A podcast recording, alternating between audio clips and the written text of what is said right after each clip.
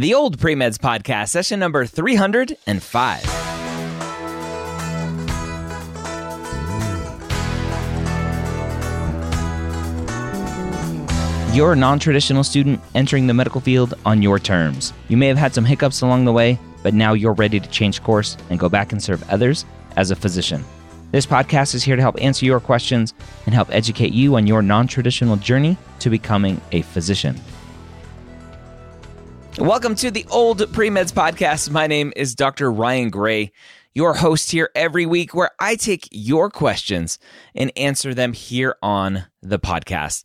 The questions we take specifically from the non traditional pre med discussion over at premedforums.com com. If you haven't gone over there sign up for a free account, you should do so right now. We have a great question today from our guest, and I want to jump into that in one minute. But before we jump in, I want to talk about the MCAT Minute brought to you by Blueprint MCAT. Study tools and mnemonics are key to remembering all of the information that you need to know on the MCAT. And Blueprint MCAT's free account has you covered with their amazing spaced repetition flashcard program with over 1,600 expertly crafted flashcards for you to use starting right now. Go over to blueprintmcat.com, sign up for that free account, and start learning how flashcards, mnemonics, and other study tools can help you maximize not only your MCAT score, but your grades as well. Again, that's blueprintmcat.com. All right, let's go ahead and jump into our session today with a great question about where the student should even start. Our student says, Hi, everyone, as everyone else in here. I also have a dream of becoming a doctor in the US. Here's my story, though. I'm a 40 year old foreign national and currently don't even live in the US. However, I am married to a US citizen and in the process of hopefully becoming a permanent resident. While waiting for that to happen, I want to have all my ducks in a row and maybe even start some of the work needed before getting to the US. Here's my background I have a bachelor's degree in MLS CLS, I don't know what that is, and a Master of Science degree, which I've been told are not going to be accepted by med school admission committees. I have looked around and found out that there are a few options available to solve this problem. Number one, start from scratch and do a four year pre med program. Number two, do a post bac program. Or number three, do a post grad degree. Right now, I'm leaning toward doing a master's or PhD, uh, PhD degree since in most cases they'd pay for the tuition plus some stipend, which would help, as I have to worry about supporting my family also. My question is Is there any other option that I don't know of? For instance, can I take the prereqs without enrolling in a specific program and in a shorter amount of time for cheaper while working full time? Is it even allowed or legal to work full time and study? So, I'd appreciate any insights and experiences you might want to share. All right, some great questions, a very different, unique situation here. A student with an international degree, several degrees, and now wants to come to the States, married to a US citizen, wants to come be a doctor here in the States. And that typically will include, if you want to do your medical training here, coming and potentially getting some undergrad coursework. The student ha- has done some homework, which is great. I love the students who do the homework first and then ask clarifying questions versus just, hey, I'm an international student with an international degree. What do I need to do? Right? This is great life advice for everyone out there watching or listening to this right now. When you go and ask questions of a mentor, of an admissions committee, of anyone, do your homework first and say, hey, here's what I have found out. Am I missing anything? Is there anything else that I need to know before I make a decision? Great, great uh, life advice there for everyone. So I think the student has everything pretty well nailed down. If you don't know, most medical schools have what's known as like this 90 hour rule.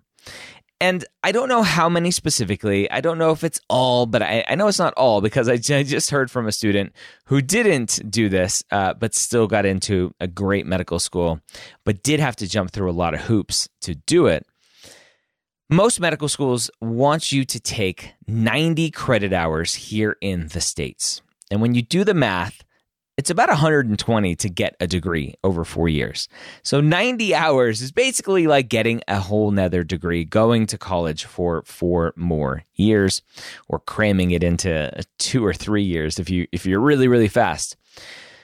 So a lot of students, especially if you're a US citizen, who go overseas to go do your undergrad, you're at a huge disadvantage because medical schools want US coursework.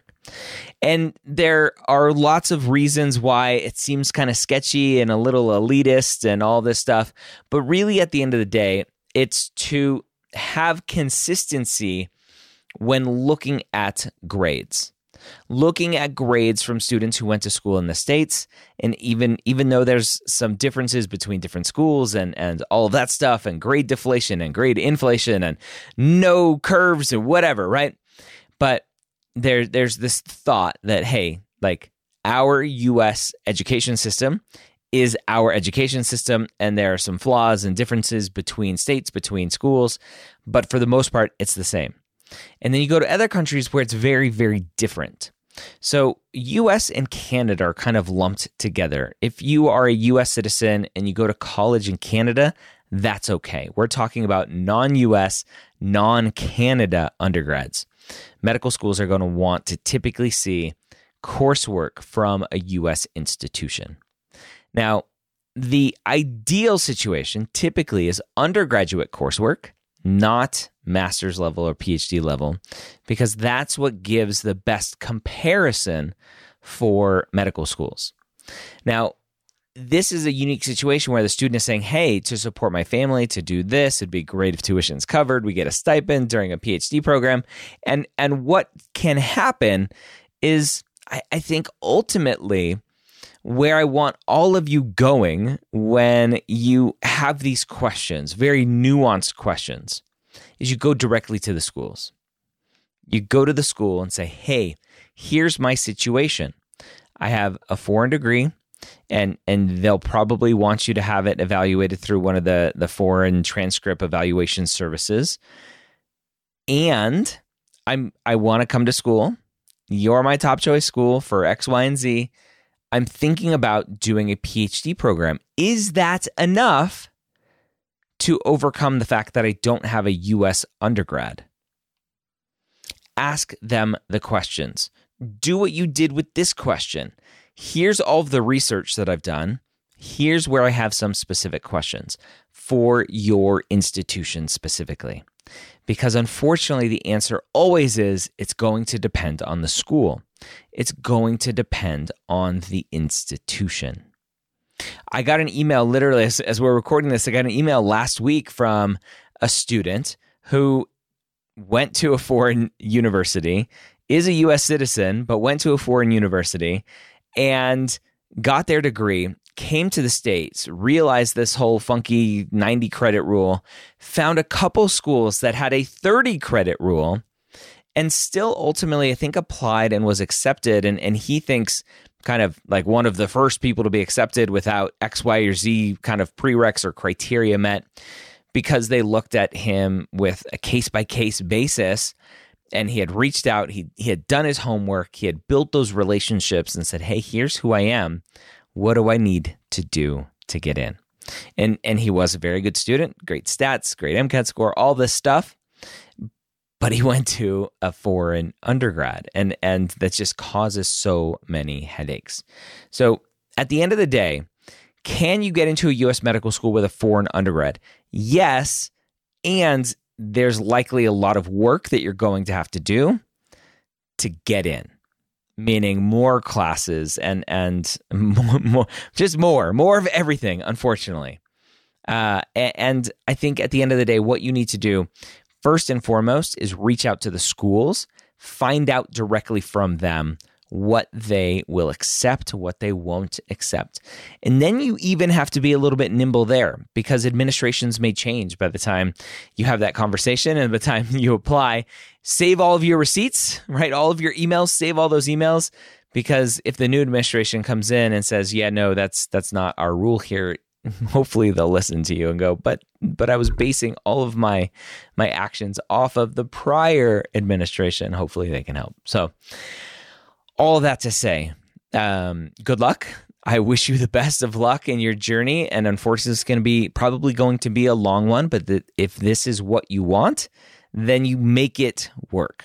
It's it's a lot of time, it's a lot of money, it's a lot of sacrifice. But if this is what you want, you figure out a way to make it work because that is better than regret. Don't forget to check out blueprintmcat.com. Go get that free flashcard platform. Start learning some mnemonics. Start increasing those study habits to make sure you understand everything that you need to know for your MCAT and classes. Hope you have a great week. We'll see you next time here on the Old Premeds podcast.